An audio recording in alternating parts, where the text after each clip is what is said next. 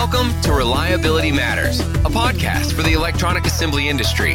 Each episode covers topics related to reliability, best practices, and environmentally responsible assembly techniques with insights from experts across the electronic assembly industry. Now, here's your host, Mike Konrad. Welcome, or hopefully welcome back to the Reliability Matters podcast. For those of you who are keeping score, this is episode number 114. On this show, we've discussed many aspects of the electronics assembly process. We've talked about reflow, thermal management, printing, soldering materials, additives, and so much more. What do all these topics have in common? When done correctly, they all contribute to the reliability of circuit assemblies, hence the name Reliability Matters. Today, we're going to dive into the subject of cleaning circuit assemblies after reflow. For many assemblers, the cleaning process was replaced by the use of no clean flux technology. Time and technology have eroded the concept of allowing all residues to remain on the assembly for many manufacturers.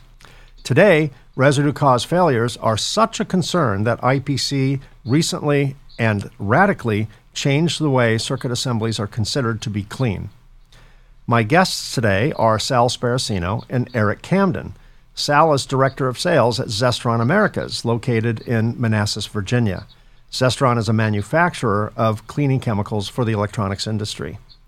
Eric is a lead investigator for Foresite, an analytical laboratory based in Kokomo, Indiana. Eric's the guy you call when things go wrong. Together, with my experience as a cleaning equipment manufacturer, we'll discuss how cleaning contributes to increased reliability and we'll review the reasons cleaning has returned as a mainstream assembly process. So, without any further ado, let me welcome Eric and Sal to the show. Hey, fellas.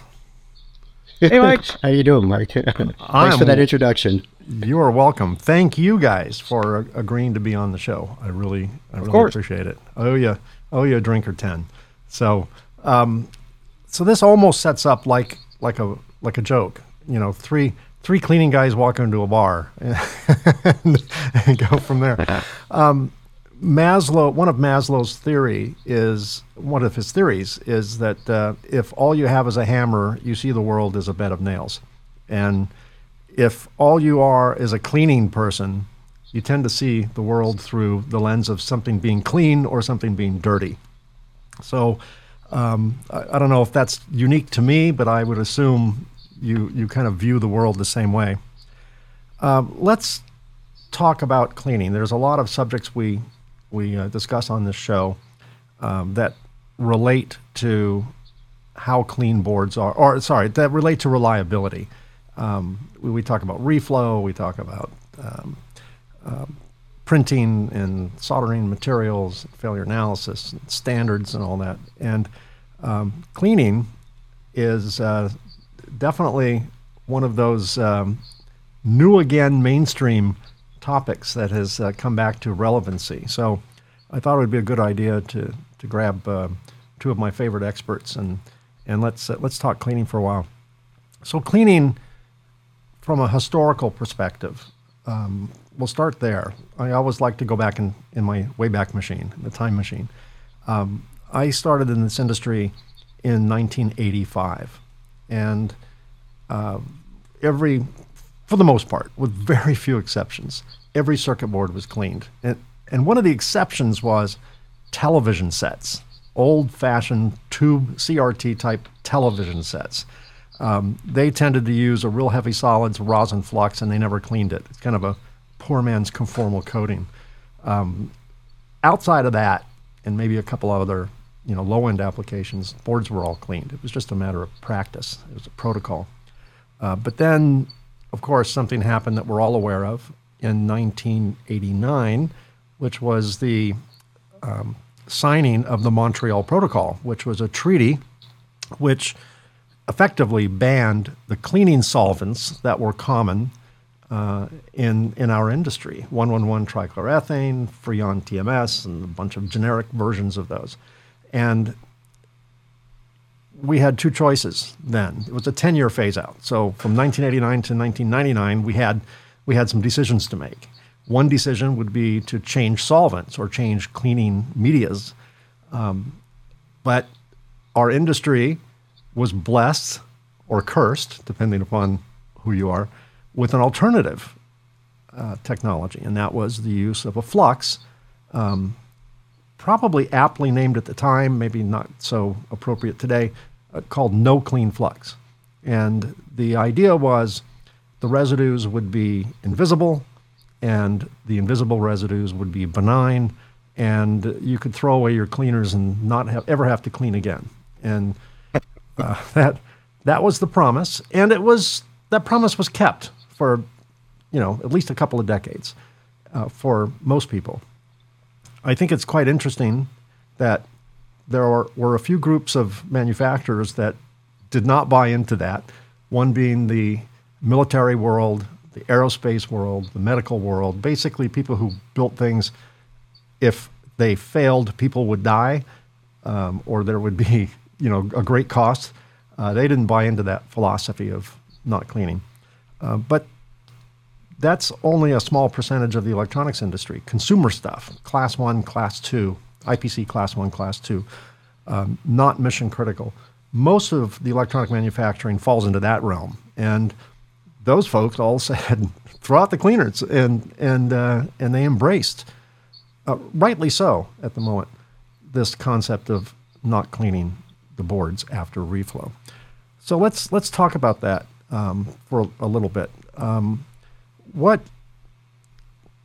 factors would you say contributed to the success of no clean flux and and not having to remove any of the contaminants that are on the board uh, and what factors contributed to or are contributing to that practice no longer being quite as relevant as it was before.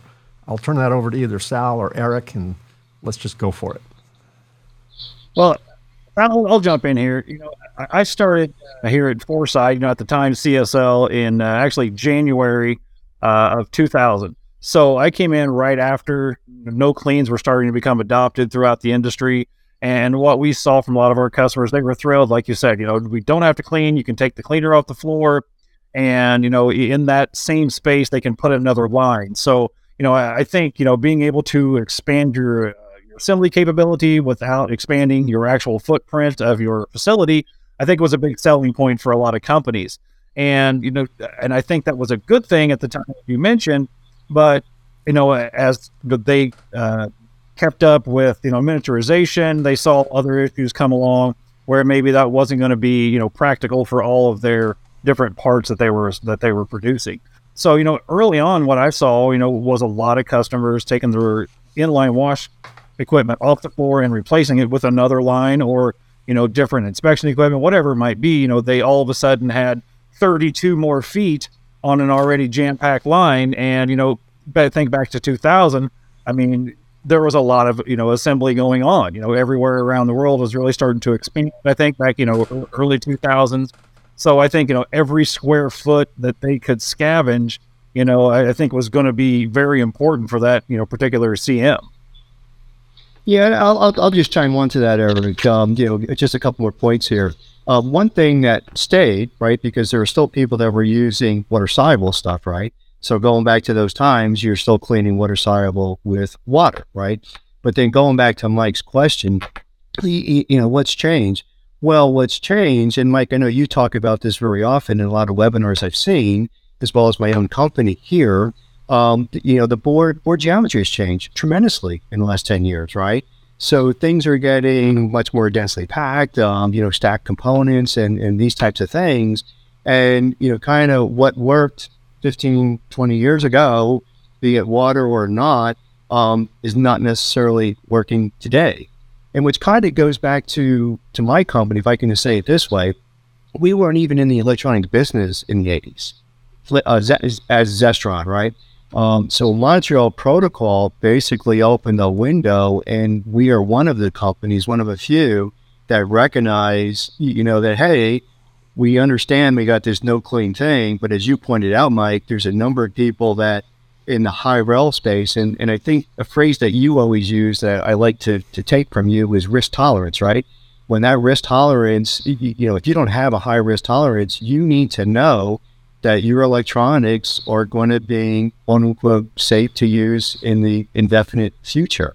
You know, that kind of brings us, you know, I'm sure we're going to get to the failure mechanisms, you know, things like that. But yeah, so those are just, you know, a few of the comments there. You know, you know, so water is still an issue and the need to clean is as big as ever today. Yeah, I should have pointed out that was also one of the alternatives. It wasn't just clean or not clean. Um, mm-hmm. One of the alternatives was switch to a water soluble flux and use water to clean it. Now, right. a lot of people did that. Uh, of course, back in the day when pretty much all boards were cleaned, the cleaning method was primarily conveyorized or inline cleaners. As Eric mentioned, you know, they, they saved 30 feet of floor space when they got rid of that process sure. or more. Um, I remember Linda Woody from Lockheed. She designed her own cleaner. You know, they call it the Woody cleaner, and um, it was 40 feet long. I just can't imagine. And I think it was all stainless steel, if I recall. It was a it was a beast. Um, yeah. But um, back in the day, when everything was cleaned, there was a need for volume uh, and and conveyorized or inline machines, you know, fit that volume need. Uh, when uh, for other applications um, that were military related or medical or or um, aerospace, which are traditionally not consumer volumes, you know, they're they're dozens of boards, not thousands of boards.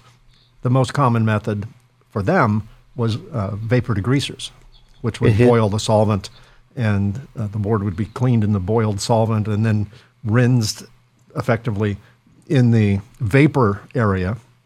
And the fly in the ointment was when they pulled the basket of boards out, they they released that vapor lock and and uh, chlorine molecules escaped up to the upper parts of the atmosphere and chewed on ozone like Pac-Man. And, right. and uh, you know, scientists were afraid that would create a uh, um, a lessening of the ozone layer and um, you know that was we've had several terms for environmental issues. It used to be ozone depletion. You know that's what caused the Montreal Protocol. That's why we're all talking. Um, then it went to global warming, and now it's climate change. You know, I think I think people held the the environmentalists' words specifically. You know, they said you said global right. warming. It's chilly. it's chilly. Right. So climate change. Um, so let's bounce around a little bit. Um, Sal, you talked about people using water to clean, uh, which was definitely an alternative. Cleaning today requires a, a method, obviously. Yeah, that method could be manual, that method could be automated. Uh, if it's manual, it's usually a can of aerosol uh, solvent um, and a scrub brush, basically. Um, that method is relegated primarily to rework and repair. So we're probably not going to spend too much time on that because that's fairly self evident.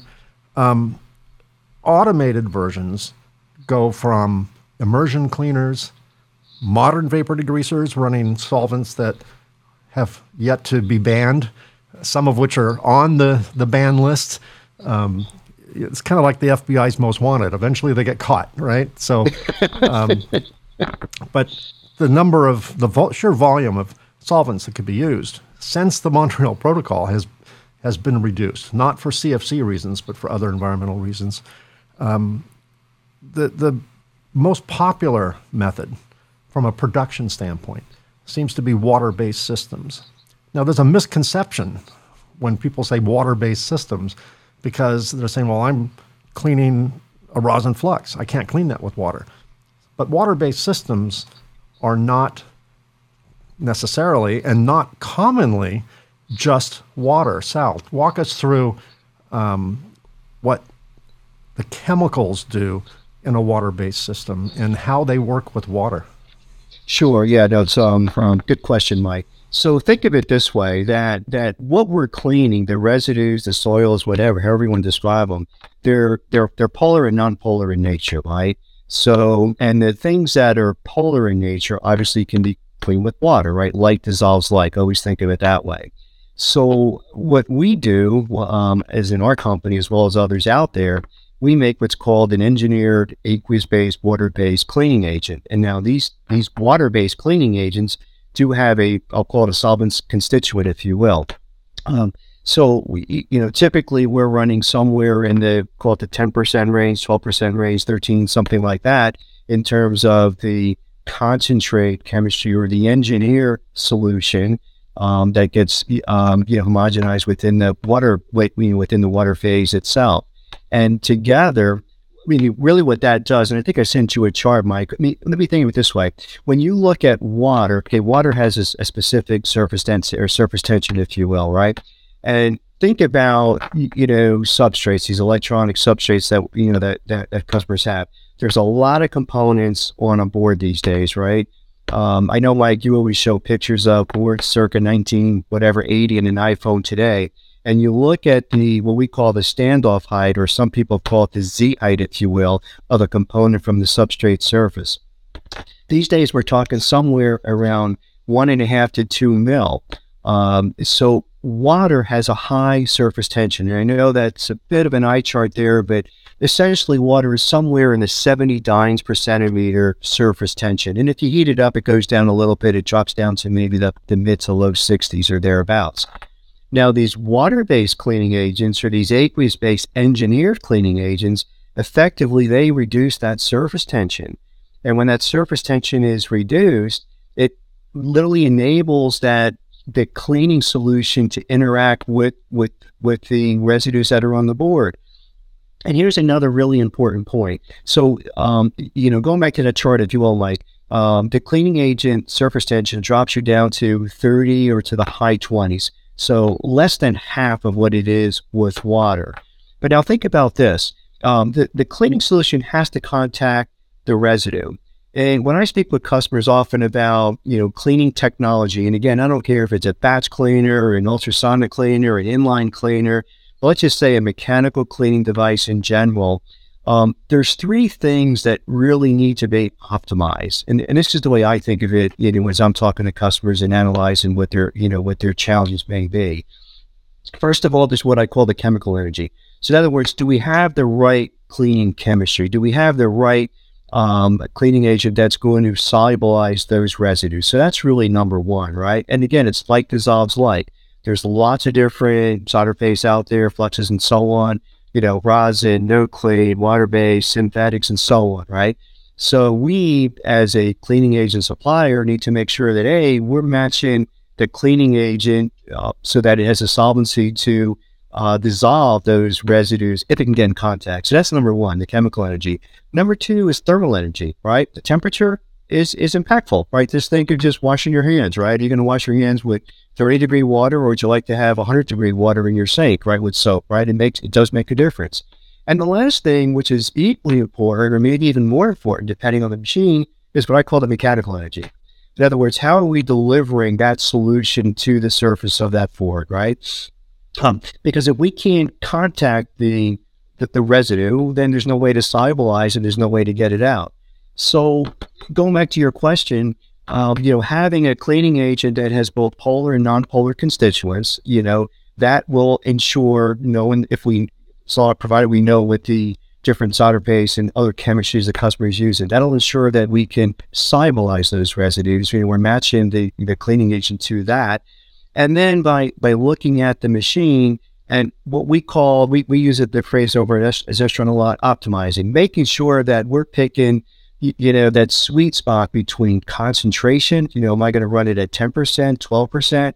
Concentration temperature, am I going to run it at 120 degrees or 140 or 150?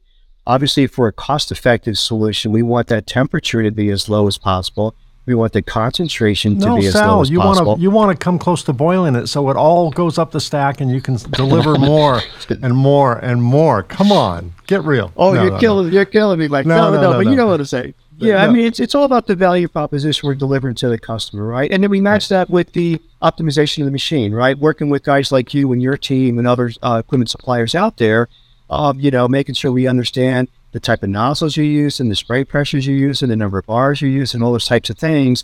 And we optimize that. And, and that's how we can deliver, you know, a sweet solution for a customer. Excellent. I'm going to ask Eric a question in just one second, but I want to hit on something that, that you said. Um, and that was, um, you know, delivering the the cleaning material to the part and energy and things like that. One thing that um, I miss, frankly, I used to sell vapor degreasers, you know, back in the 80s. And one thing I miss about the uh, vapor degreaser technology was that the solvent did the majority of the work. Good, what dude. you needed to do was expose the soils to the solvent. And since it was an immersion process into boiling solvent, you know, the, the total amount of energy that was required to dissolve or solubilize the soils was provided by the chemical. The chemical was heated, obviously, because it's boiling. And all the operator had to do was dunk the basket in, count to 30, and pull it out. And the boards were, were virtually guaranteed to be clean, or at least clean enough. The chemicals that are used today, the water based chemicals that are used today, don't work on contact. I remember early in the in uh, the no clean days, and and as and then a little later on when people started coming back to cleaning, never experienced never experiencing a, an aqueous based chemical. they would they would run a trial. They would they would basically take a solvent, drop a, a, a droplet of solvent on onto a slide that has flux on it, and uh, set their stopwatch and see how long it took to dissolve and then they would do the same with an aqueous chemical at ambient temperature uh, with no energy and just contact. And all they would do is make the flux wet. It wouldn't solubilize. So some people just said, oh, this stuff's no good. Um, look at, you know, solvents are so much better. What they didn't realize was that there's an extra dynamic other than contact. It takes energy. It takes mechanical energy because right. the modern chemicals, and I'm preaching to the choir here, Sal, because you make those chemicals, but for the sake of our audience, the modern chemicals that are used today um, that are dominating the cleaning world um, don't work on just contact. They require folks like me and other manufacturers to deliver those chemical products with sufficient energy to force the solubilization process or saponification process, depending on the technology, uh, to work. They don't work just on contact. So it takes contact, it takes heat, it takes mechanical energy to all work in, in, in a symphony to create the solu- solubilization effect um, that can then be rinsed off afterwards. Eric, one of the things that um, I talk about a lot is the decision to stop removing flux was also a decision to stop removing everything. And I think that fact was lost on a lot of people. Um, I, I advise in my workshops and webinars and papers, I always advise people to not think of it as a defluxing process. Because if you're calling it a defluxing process and you're buying uh, defluxing equipment from me and defluxing chemical from Sal to run a defluxing process, and then someone tells you the flux is fine, problem solved, right? Check. You don't have to do it. but but really, I think the, the the block a lot of people have is it's not a defluxing process. Yes, it is, but it is more importantly a cleaning process. Right. Because there are a few other to say the least, a few other residue species on an assembly beyond sure. flux. Um, Eric, you mean the uh, usual suspects? the usual suspects. Thank you. Yes, the usual suspects. Um, you are a lead investigator for an analytical laboratory. Your job is to find dirt and and expose it and and uh, find the root cause of it and and right. provide solutions. And how to eliminate it. Yeah. How to eliminate it. What are the types of residues I mean, your lab has all this analytical equipment. You have ion chromatography and surface insulation resistance testing and all sorts of cool gadgets to to analyze what the soils are.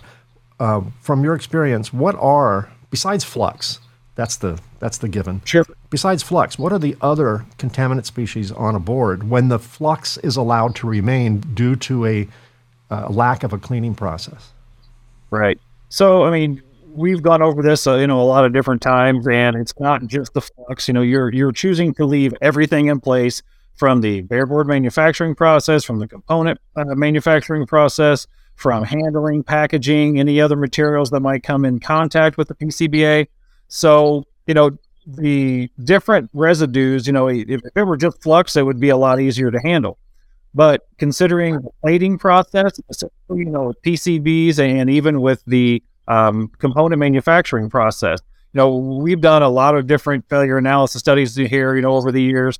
And, um, you know, a lot of times we find it's not the flux, you know, like um, the, component manufacturing process, you know, it, it is almost a microcosm of the PCB fab process. So you've got plating, you've got to do uh, neutralization steps with components. You got to do, you know, good rinse after uh, the plating or you know because we've seen you know uh, we, we've seen cases where there was a fantastic you know manufacturing process using a no clean flux. You know they were seeing the right temperatures uh, the right dwell times everything required to render all those residues near benign and they were still getting failure on uh, on some components.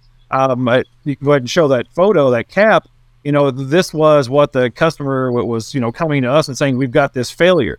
You know well this had nothing to do with the PC, uh, excuse me, the, the, the assembly process had everything to do with the process of that component manufacturing. So they weren't being properly neutralized and rinsed after the plating process. So, you know, this was never taken care of with wash process, you know, as if you're using a water soluble flux. And for you know, the sake of our audience who are driving in their cars, um, you know, with a little FOMO because they can't see this picture, this is a picture of a, of a surface mount capacitor uh, with a dendrite we'll explain what that is in a moment, growing right across the surface uh, between on the top, polarities. On top On top of it, yes, yes. And, right. and going from one polarity to another, from a cathode to an anode.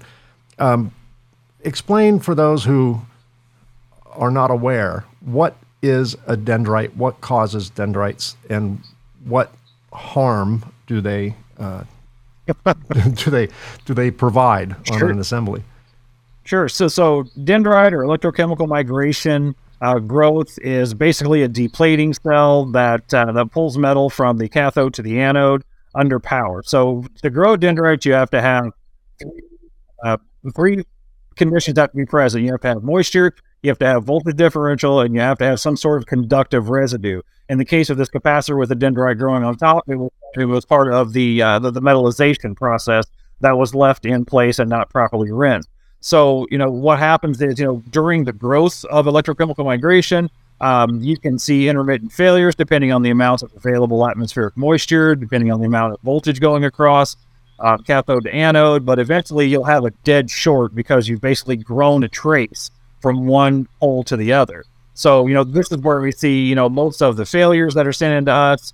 Um, you know, I would still say the vast majority are related to cleanliness and we see electrochemical migration or some similar um, effect like that from leaving, you know, active residues on the board, you know, regardless of the, the source. You know, that I would say, you know, we're not looking for flux residue, we're looking for ionic content and we'll figure out where it's coming from. You know, what we like to do, you know, background samples on the flux and kind of compare it to the results on a failed board and say, okay, this is most likely the flux residue. Let's look at thermal profiles, things like that to, to optimize that process but it could be from a number of different things. The, the water used, um, you know, for the just the PC fab rinse. You know, if they're not using good quality water there, it could be leaving you know calcium, magnesium, something you know tap water. We've seen several cases where a PC fab shop was using just standard tap water. You know, really dirty tap water. And so they were, you know, making a fine product and then making it dirty before they sent it out the door. So, yeah, I mean, when you decide not to clean, you're not just deciding not to clean flux, you're deciding to leave all process residues in place, you know, on your final assembly. And then when that goes out in the field, plug it in, you know, a little bit of moisture, you're going to find out how dirty it is. Yeah, a lot of times when I speak at, you know, public events, at conferences and symposiums or whatever, sometime, you know, I'll, I'll talk about uh, no clean and, and when I'm done, inevitably a flux manufacturer will come up to me and take take issue with my comments on on not cleaning, sure. and and they're and they're trying to assure me, and they're showing me proof that their flux is not that conductive. It's very little residue, and the residue is is relatively benign. And ironically, sure. I agree with all that. Hundred percent. They're hundred percent. That's not my yep. issue. My issue is the totality of all of the residues. a little right. bit from flux, a little bit from component fab, a little bit from Here. board fab, a little bit from dirty humans, a little bit just from the all the conveyors these machines go to go through. Right. Um, all of that in totality raises the stakes. Now, one of the questions I'm asked regularly is why now? No Clean had a very successful run again, as I said earlier, the military and high rel people they they stayed away from it, um, which I'm grateful for. If I you know I fly a lot on airplanes, and I'm very happy that, to know that those boards were cleaned. Um, but but for the most part, the commercial industry, the consumer industry, they got away with not cleaning for a long time, and and arguably, um, it was successful. Boards were reliable. We're seeing in the last several years a an avalanche of issues, failures, and reliability issues uh, related to electrochemical migration, ECM. Uh, you talked about dendritic growth, you know, which is the dramatic um, version of ECM. That's what creates the, the sparks, the soot, in some cases, fire, things like that.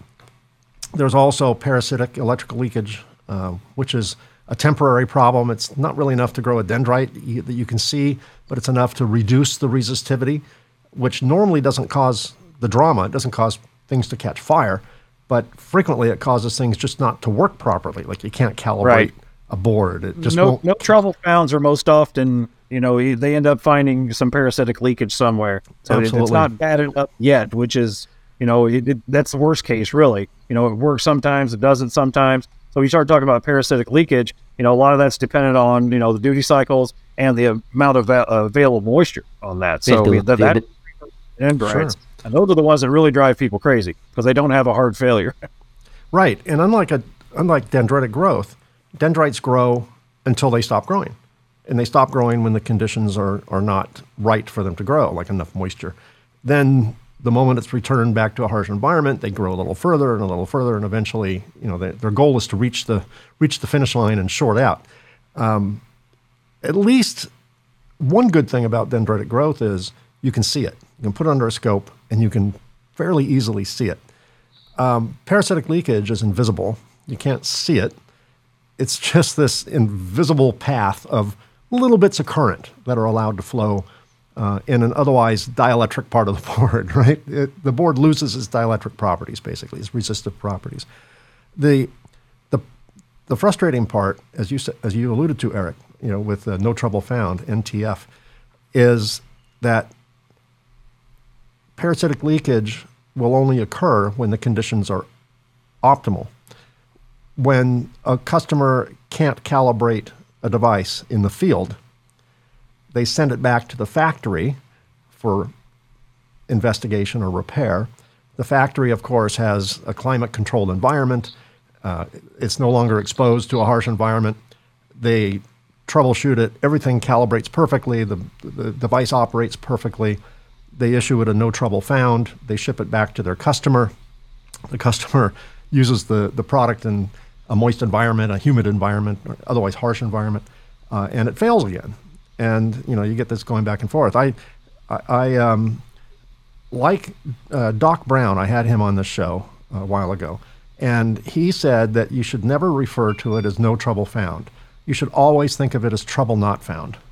And that, that I thought was sage advice because no trouble found says there's no trouble.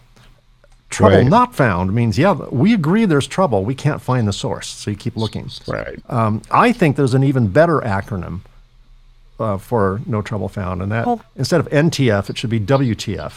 And we'll let that lie right where it is because it's a frustrating problem. The engineer on the other side thinks the manufacturer is incompetent, and the manufacturer thinks the customer is incompetent because they can't duplicate the problem. So, um, why now? Why did we have such a good run with no clean and not cleaning?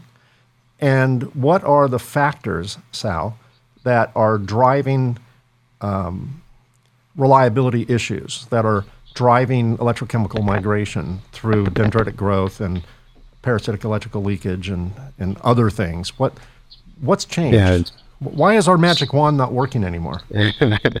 well, I'm going to start out with uh, something that's pretty interesting. It's called Moore's Law. I don't know if you find this in a textbook yet, but but basically it's attributed to Gordon Moore, the co-founder and former CEO of, of Intel.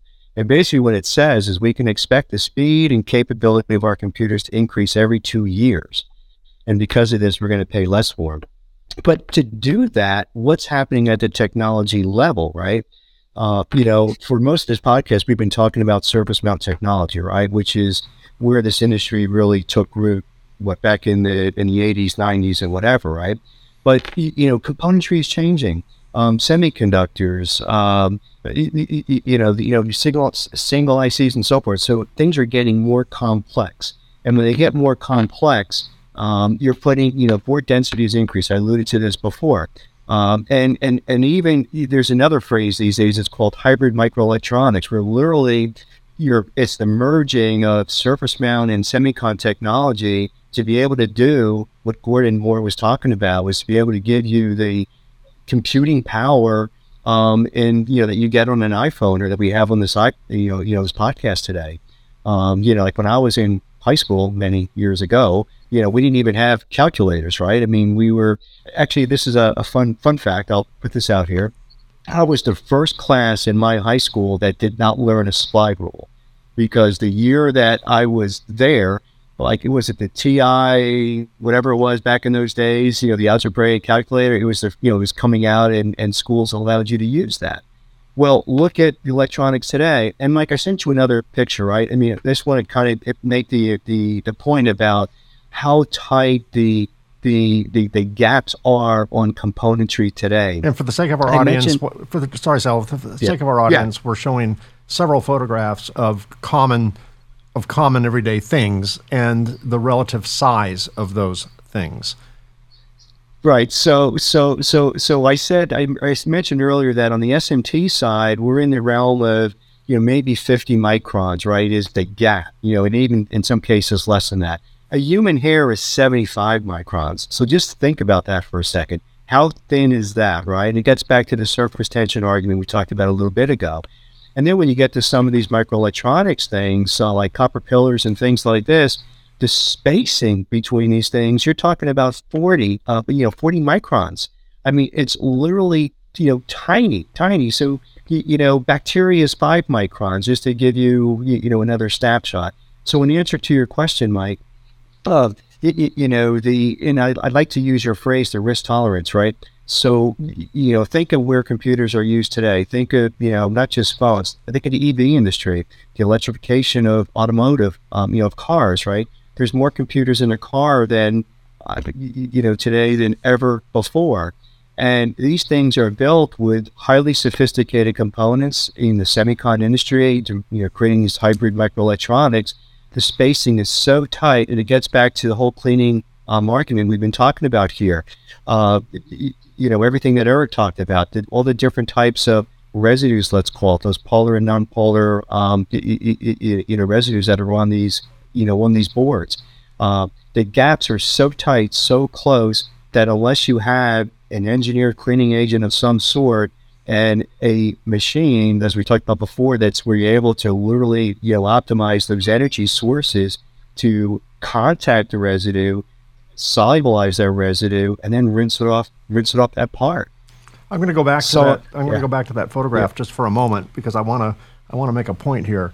Uh, the typical diameter, if you will, of coffee of a coffee ground, right? Yeah, it's true. Uh, is 355 microns a, the typical size of a grain of beach sand is 250 microns. As you mentioned, Sal, human hair is 75 microns. The I didn't even think that this would be measurable, but smoke consists of tiny particles that are about 10 microns in size. I, I, I you, obviously you can't see that. Um, in fact, I think I think 50 microns is the limit for visual you can't see anything. Sm- the human eye cannot see anything smaller than than, than 50 microns. Um, well, it sounds about right because a hair is 75. Hair is 75, right? and, and you clearly can see that. Yeah. Um, right. I know my wife can because if I have a hair on my shoulder or something, she can see it from 10 feet away and come over and pull it off. Um, the, the, by bacteria, as you mentioned, is five microns.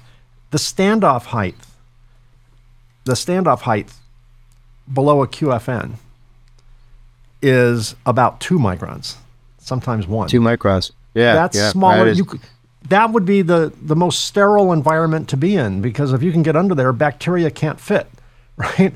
Even bacteria can't fit under there. Sure. Yet, you have to get, or we, the equipment people, have to get your juice under there to clean, right? Which uh, which is quite a feat, and hence your your comments earlier about the surface tension reduction properties of a chemical additive. Because how can you clean under a two mil standoff with seven with um, uh, you know seventy yeah, dyne water? Yeah, right. I call right, it exactly. you know. I, I, I, call it chasing skinny water with fat water. You know, it's it's very challenging to do, and every manufacturer of equipment has their own technique. Every chemical company has their own version of surface tension. Um, I'm going to ask you some questions about pH in just a little bit because you guys have done some novel things with pH that kind of go against conventional wisdom, um, at least historical Here, conventional wisdom.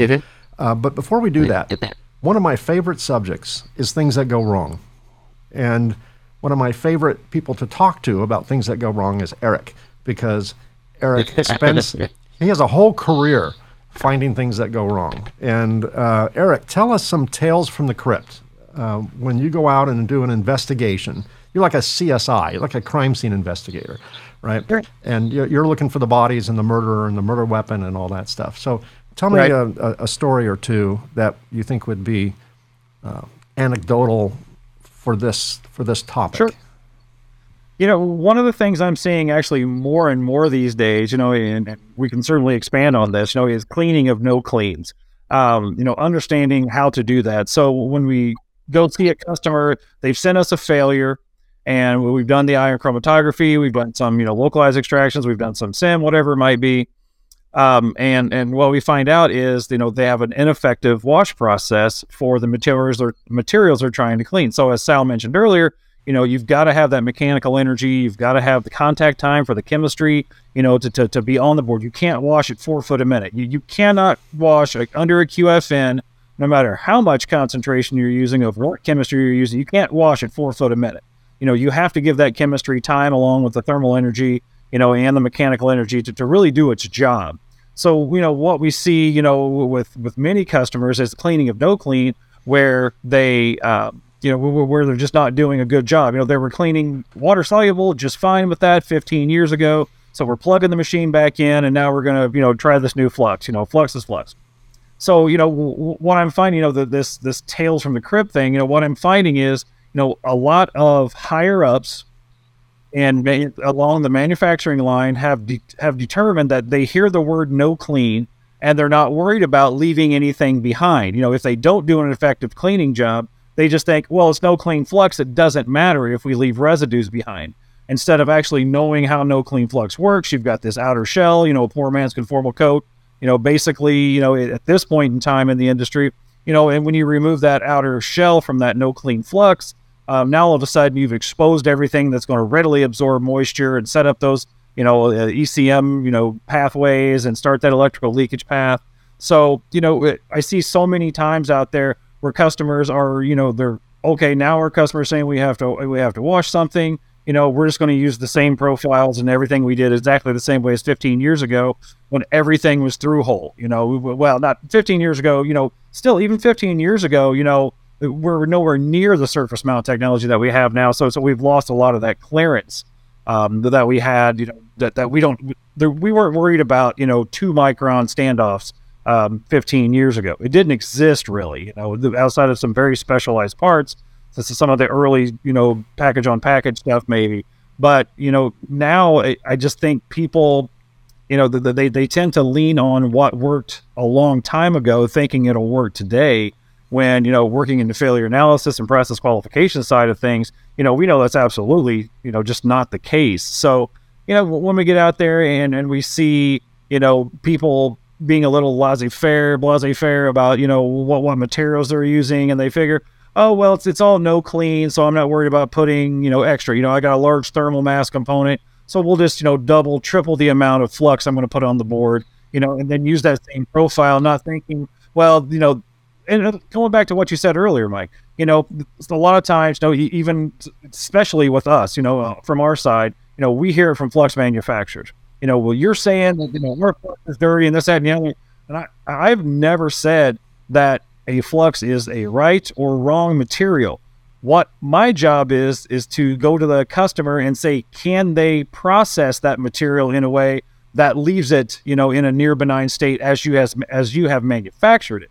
So it, it's not a material qualification disqualification. You know, from our side of things, most of the time it's a process qualification, not a material qualification. So can we optimize your, you know, reflow? Can we look at your wash, whatever it might be, you know, to handle the materials that you have chosen? So you know, it, it's it's really getting out there and, and, making a mindset where people aren't swapping chemistries all the time, you know, cleaning or flux or whatever it is, and say let's let's work with what you have with the equipment that you have to, to figure out how to get these failures out of here. Because you know we see a lot of times zero failures, and and those are you know usually the easiest ones to diagnose because it'll be something fairly obvious. You know, we'll have it narrowed down to a trace to you know a, a, single line or a part, whatever it might be. You know, you can usually work backwards from that, looking at the assembly process, looking at the equipment and all that. You know, but it, there's just so many. We've always done it this way, still out here in the industry, and you know, I mean, working from the failure analysis side, you know, that's great for the bottom line. But you know, we need to get this education out there, let everybody know. You know, everything has changed in the last ten years if, if you don't keep up, you're just going to keep, you know, piling up your scrap pile and, and, and your customer returns and, and satisfaction is going to go down. Yeah, there's an awful lot of cause and effect in our world. Um, For sure. Yeah. Every world, yeah. actually. Sure. But, yeah. Certainly yeah. in our world, a lot of cause and effect. Uh, one of the things that I think I, I, talked about changing the mentality from calling it a, a defluxing process to a cleaning process. The other, if I if this was the world according to Mike, the other thing I would I would um, pronounce is um, don't call it no clean flux because no clean flux presumes you're not going to clean it. And if you are cleaning a no clean flux, it just sounds like you're doing something wrong, right? And right. I like to refer to it as a low solids flux because that's exactly yeah, what, what it is. is. It's a low solids flux. Now, I talked to one flux manufacturer uh, several years ago, and he said, he said of all people, flux manufacturer, no clean flux does not mean don't clean. It means if you are not going to clean, this is the species of flux you need to run. The only species of flux you can run if you're not going to clean. Obviously, if you're not going to clean, you wouldn't run an organic acid flux, an OA flux, because that would be like leaving battery acid on your board. Um. You wouldn't leave a, even an RMA on the board with the with the um, component spacings and standoff heights we have today. That would be disastrous. That would be instant ECM. Um, but no clean doesn't mean don't clean. No clean is just the species appropriate for not cleaning. I I found I don't know about you, Sal and Eric. Most of our customers a pretty good majority of our customers are cleaning no clean. And oh, we, that we, hands down. Yeah, and we like to conduct polls when we do our webinars. Now, keep in mind, people on a cleaning webinar are probably cleaning or interested in cleaning, so that, that changes things a little right. bit. But we ask we ask our, our attendees um, once a year, uh, what's the most common flux you use? And by far, it's like eighty some odd percent. It's no clean. And then we ask um, if it's no clean, what's the percentage of your no clean flux that you clean? And uh, the last poll was 56%. 56%, more than half of the boards they reflow using no clean flux are cleaned. Now, on the on the face of it, it sounds like well they must be doing something wrong. But there's a there is a, a great advantage to sticking with one flux for your production needs. You know, Is rather it? than saying, okay, we're going to run a water soluble flux or a, a, different type of flux on stuff that's going to be cleaned, and we're going to run a no clean on stuff that's not going to be cleaned. There is this um, uh, phenomenon called engineering changes, and I can't think of the last major engineering change a flux manufacturer has uh, developed for water soluble flux. It wouldn't surprise me if someone told me that water soluble flux formulations haven't changed in 20 years. That wouldn't surprise. I don't know if that's a fact, but that wouldn't surprise me if it was. Um, it also wouldn't surprise me if I learned that the last change to a uh, no clean flux formulation from the manufacturer was no more than 20 minutes ago. Yeah, it, it is constantly evolving. I think there's more data on no clean flux in terms of reflow profiles and uh, printing uh, techniques and specs, uh, release and slump, and all the things that people look at when they're evaluating a solder paste. I think there's more available data uh, and research on no cleans than any other species of flux. And that's because no clean represents probably 80, 85% of the market. Uh, so sure. it makes sense to run the most engineered, the most up to date, the most supported, the most understood soldering material, and then clean what needs to be cleaned. If it doesn't need to be cleaned, wonderful, don't clean.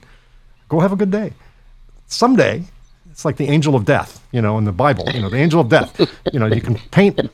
Cleaning is the ver- is is akin to putting lamb's blood over your door, right? The angel of death will pass you by. In this case, angel of death is electrochemical migration, but eventually, as boards are engineered um, with components much much closer together, and boards are more frequently placed into harsh environments IoT, thank you very much. Electrification of cars, thank you very much.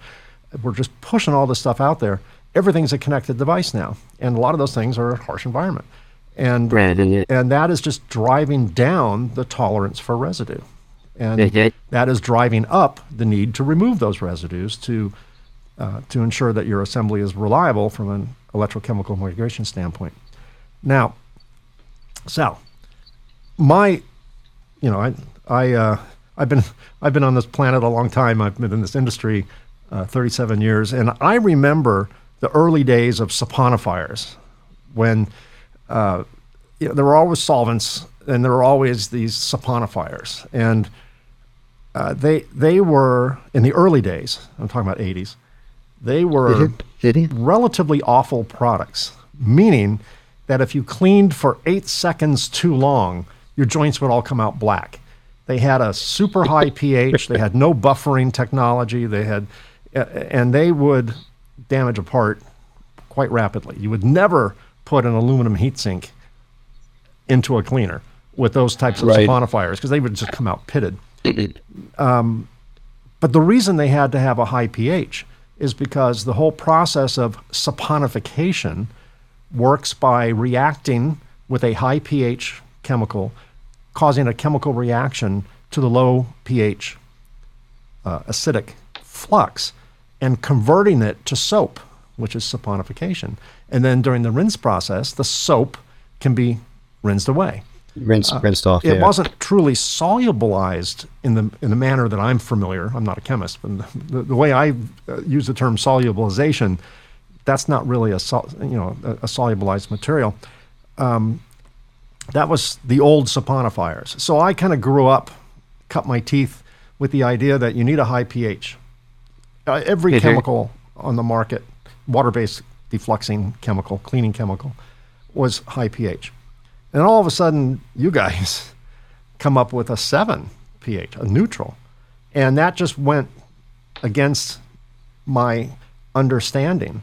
So, how does a two questions how does a neutral chemical remove flux? What's different about it? And two, what are the advantages of running something that is pH neutral versus something that is traditionally 10 or 11 or whatever whatever the higher pH numbers are? Sure, sure. So let me try and address it this way. So, so you're absolutely right. In the early days, um, yeah, whenever, go back 80s, 90s, whatever, um, high alkaline cleaning agents were basically the norm, right? But as you said, when you get into things like anodized aluminum and other types of sensitive metals and whatnot, you can get etching, discoloration, tarnishing, you know, and so on. So those high pH cleaners um, the chemists would add what we would call inhibition packages, essentially, right? So they would add some other, um, you know, soup to the mix to prevent any kind of dulling and and and and surface, um, you know, con- not contamination, but you know, but surface degradation, if you will, right? And it works well. I, I mean, we actually have those cleaning agents, and they're widely sold today a- as well. However, over the years, and, and again, my, my background is not, you know, I'm not a chemist here, but we, we have our PhD um, scientists over between America and over in Germany. These guys put their heads together and said, you know, there's got to be a way to get a pH neutral cleaning agent to be able to solubilize, penetrate, you know, get to these um, um, you know, get get to that soil and, and be able to, you know, like I said, solubilize and remove it, remove it from from the from the uh, substrates itself. So they've come up with it. I mean, I can't get into the, the specifics on that, but sure for sure, the pH values are in the range of seven to eight.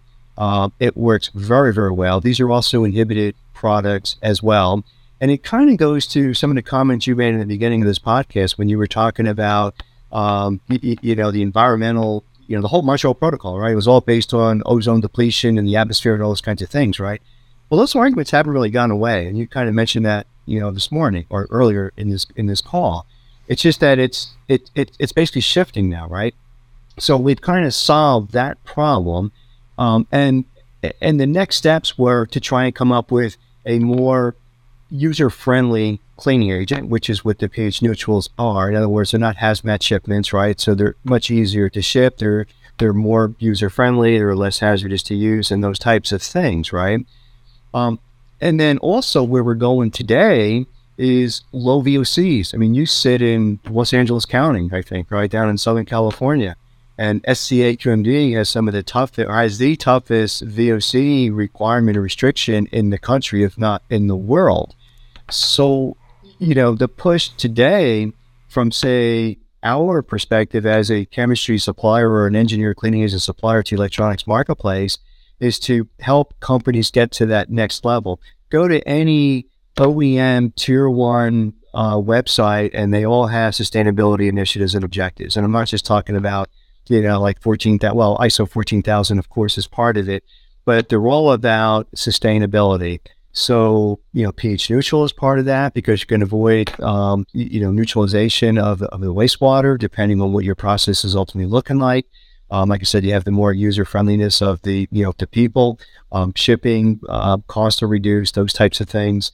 Um, and now if you pack onto that, being able to develop or, or put into the marketplace a true low VOC defluxing agent, it'll just meet that next level of requirement that's coming, you know, from our industry. You know, take the EV industry, you know, you know, electrification of automobiles, case in point. I mean, you know, they're all about environmental friendliness, right?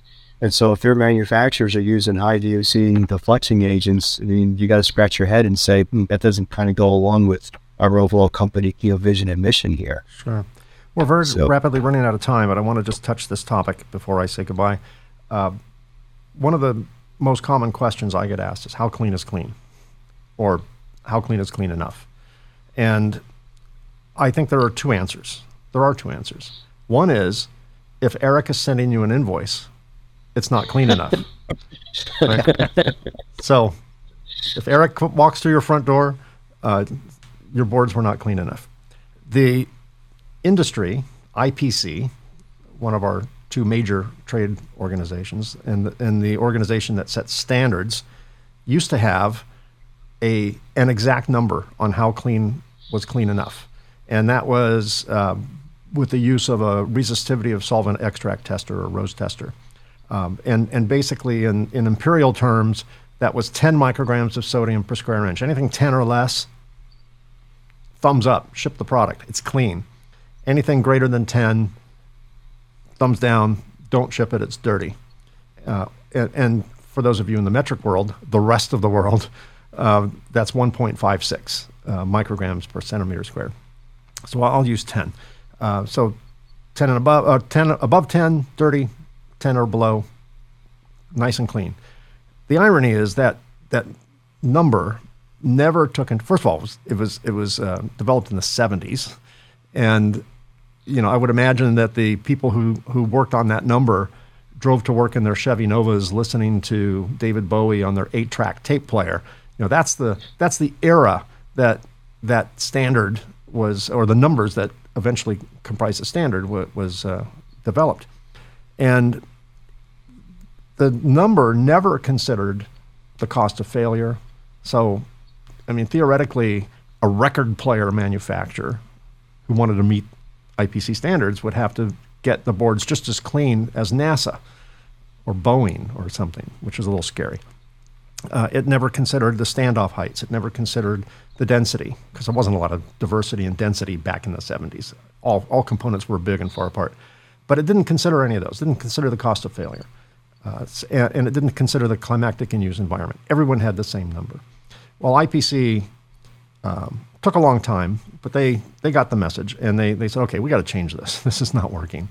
Because 10 for some people is like stellar clean, and 10 for some people is a death sentence, right? So it's, it's, it's, it was no good.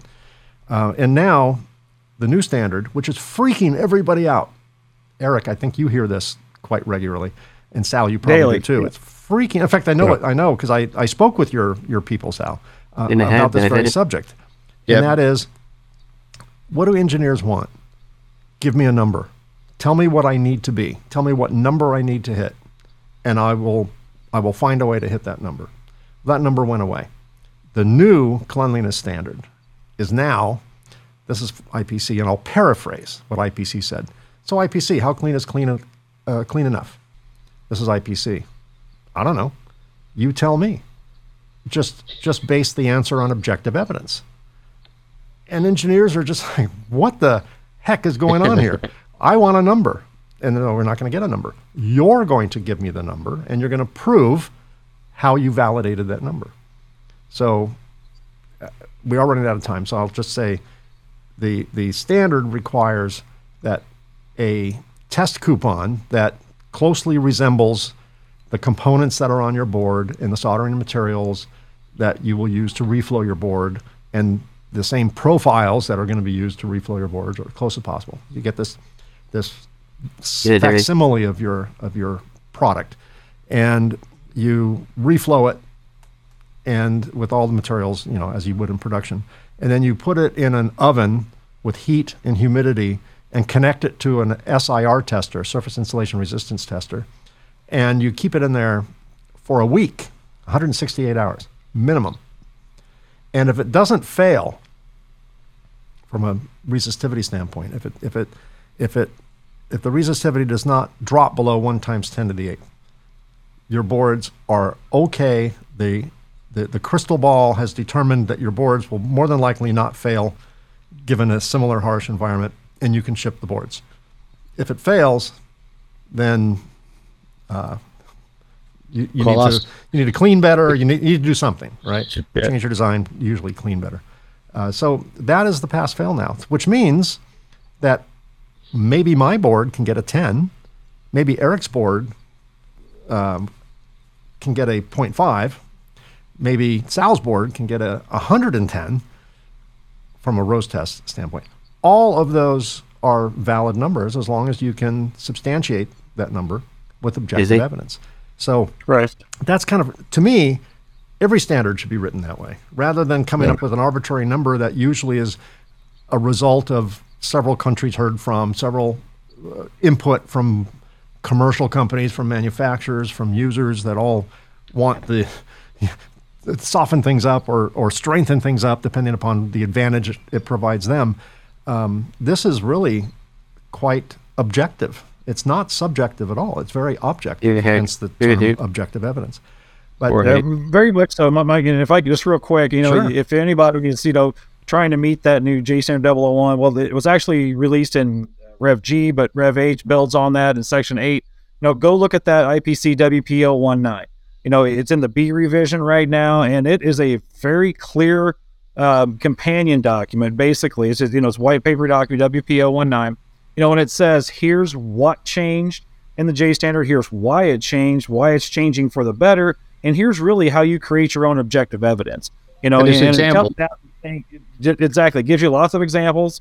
Um, I wrote a little bit. I wrote a few of those myself, you know, and based on what we've done with our customers for years, because we would have customers come say, "Look, we passed the IPC, you know, cleanliness requirement. Our board should not be failing." And I'm like, "Well, you can take that up with the IPC, I guess, because what you sent me was a, you know, a charred hulk, you know, skin of what used to be your product. So I mean, sure, it passed, you know, that criteria, but that clearly wasn't the right number for you." So, you know, it really comes down to, you know, doing your own homework, just like you mentioned, making sure that your number, whatever, however you're going to monitor, if it's ROSE or ion chromatography or any other method out there, you know, you try to mash that up a little bit with your passing SIR, and now you've got a process monitoring data point that says my number is 0.5, it is 110 for sal. You know, we, we've passed this 40 degrees C, 90% relative humidity, 168 hour test. You know, just you have to prove it to yourself. But that WP019, you know, I like to guide a lot of people there, you know, who are kind of newer to meeting criteria, and they say, "What happened to the 1.56?" And we say, "Well, it was never supposed to be used the way it, you know was you know finally overtaken, you know, but by so many users say, well, we're going to use that as acceptance criteria, and that's a, never what it was supposed to be. It was a 50 year a- uh, accident, basically. Yeah, well, everybody was happy with it until they weren't, you know. Exactly. And but as hmm. miniaturizations, you know, and, and complexities and things change, you know, but why wouldn't the criteria change? You know, I mean, that that's just it never made sense to me, even you know, from an outsider coming in, you know, 23 years ago now. You know, it, it never made sense to me that how does that same you know number apply to everything? You know, it's because you could meet it. You know, I mean, the it was it's not it's not a hard standard to meet. You know, 1.56. It makes it attainable, not the right number necessarily, but it, right. it might be. There's still a lot of people that are using that. You know, objective evidence can include historical you know, precedent showing we don't have a lot of failure related to boards that we tested to this standard for the last 20 years. So we're not changing anything. And the IPC said, great, go for it. That's Except your objective evidence. One fly in the ointment there. Level one and level two changes. If you made any changes that fall under a level one or level two category, you got to go right. back to SIR. So yeah, right. you could, in theory, if if you, all you've done is ROSE testing and you've never had an ECM issue for 20 years, and you've never made a level one or level two change. And just right. to just to bring this out to make a point, a level one level two change is changing the line, the production line your machine is on. If you move it from line one to line two, that's a change that you have to go back and do some objective evidence. So, yes, that is true. I would love it if it weren't so strict um, from a, uh, as an equipment manufacturer standpoint, right? But it is that way for a reason, as long as you don't change things. But the, a change. You know, I can't think of 20 days that go by without someone stumbling over a level one Some or change. level two change. Yeah. Right? Yeah. yeah. Um, and to your point on the white paper, if I only had $100 to my name and I had to buy the standard or the white paper, I would buy the white paper in a heartbeat. Sure. Because to me, yep. the white paper references the standard and then provides layman explanations by example. And they use for example, company A does this, company B does that, company C does this. And yep. you will identify with one of the four or five or six companies that they, they mentioned. It's, and they're all acceptable per the standard. Absolutely. It is. Absolutely. Yeah, I find the the fuss is much ado much to do about nothing. It it really Agreed. is a blessing in the form of a standard more than anything else because at the end of the day, you're not out to check a box you're out to ship products that's not going to come back to you, right? You don't want right whether you're you're mission critical and it can't fail, or you're a consumer product and it shouldn't fail. Uh, either way, it's going to cost you time and money and reputation and you know potential liabilities and, and things like that. So you know, at the it's end of the day, you're going to do it now, right. or do you're going to get right Eric. Yeah. Yeah, yeah. Keep Eric out of your office. Keep I, I, can say that with confidence because he's never going to run out of work. Never. Yeah, never yeah. We're, we are no longer. You know, Terry Munson said he thought he'd be in business for five years, and that was 32 years ago. Yeah. You know, he, he thought, well, the, the industry will catch on to this cleanliness thing, and we'll we'll move on to something else. Here we are. Yeah. Well, what we learn from history is we don't learn from history. We just it's just wash, rinse, repeat. Um, yep. To coin a cleaning term. Well, guys, sure. um, this has been fun. I can talk cleaning all day long. So, and, and sure. we didn't even hit some Maybe of the we subjects. Need a part two. I think we will come back. we won't wait. We won't wait uh, two years or three years, however long it's been since I've talked about cleaning on this show. We won't wait that long um, next time because it is a relevant topic. You know, obviously Maslow's theory, when you're a cleaning person, all you see is you know cleaning challenges and opportunities. But um, but it is definitely um, a growing subject. It's it's definitely yep. mainstream again, or very near mainstream again. It's it's not absolutely. It, it's not mm-hmm. a random process uh, that's seldomly executed. It's it's common every day. Um, I will, uh, for my audience, I will provide Sal's uh, and Eric's contact information. Uh, if you're listening to this on your favorite podcast app, just go to your app and look at the show notes, and you'll see contact information there. And uh, if you're watching this on YouTube, just uh, look down where it says show more, click that, and uh, you'll have uh, access to Eric and Sal's contact information. Sal Sparacino, sales director at Zestron Americas, and Eric Camden, lead investigator, Foresite Laboratories. Uh, thank you both for being my guests. Thank you both for agreeing to come on and, and talk about what you do, uh, cleaning and uh, failure analysis and things like that. And so I Thank really you, Mike. It. Yep. Thank you as well. All right, guys. Take okay. care. All right. Take care. Bye bye. Well, that's another episode. Thanks for listening to or watching the Reliability Matters podcast.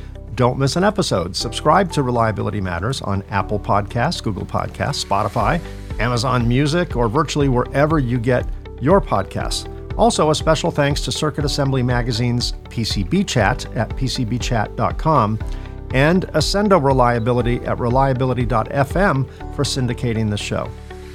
Thanks also for your questions and episode suggestions. Please keep them coming.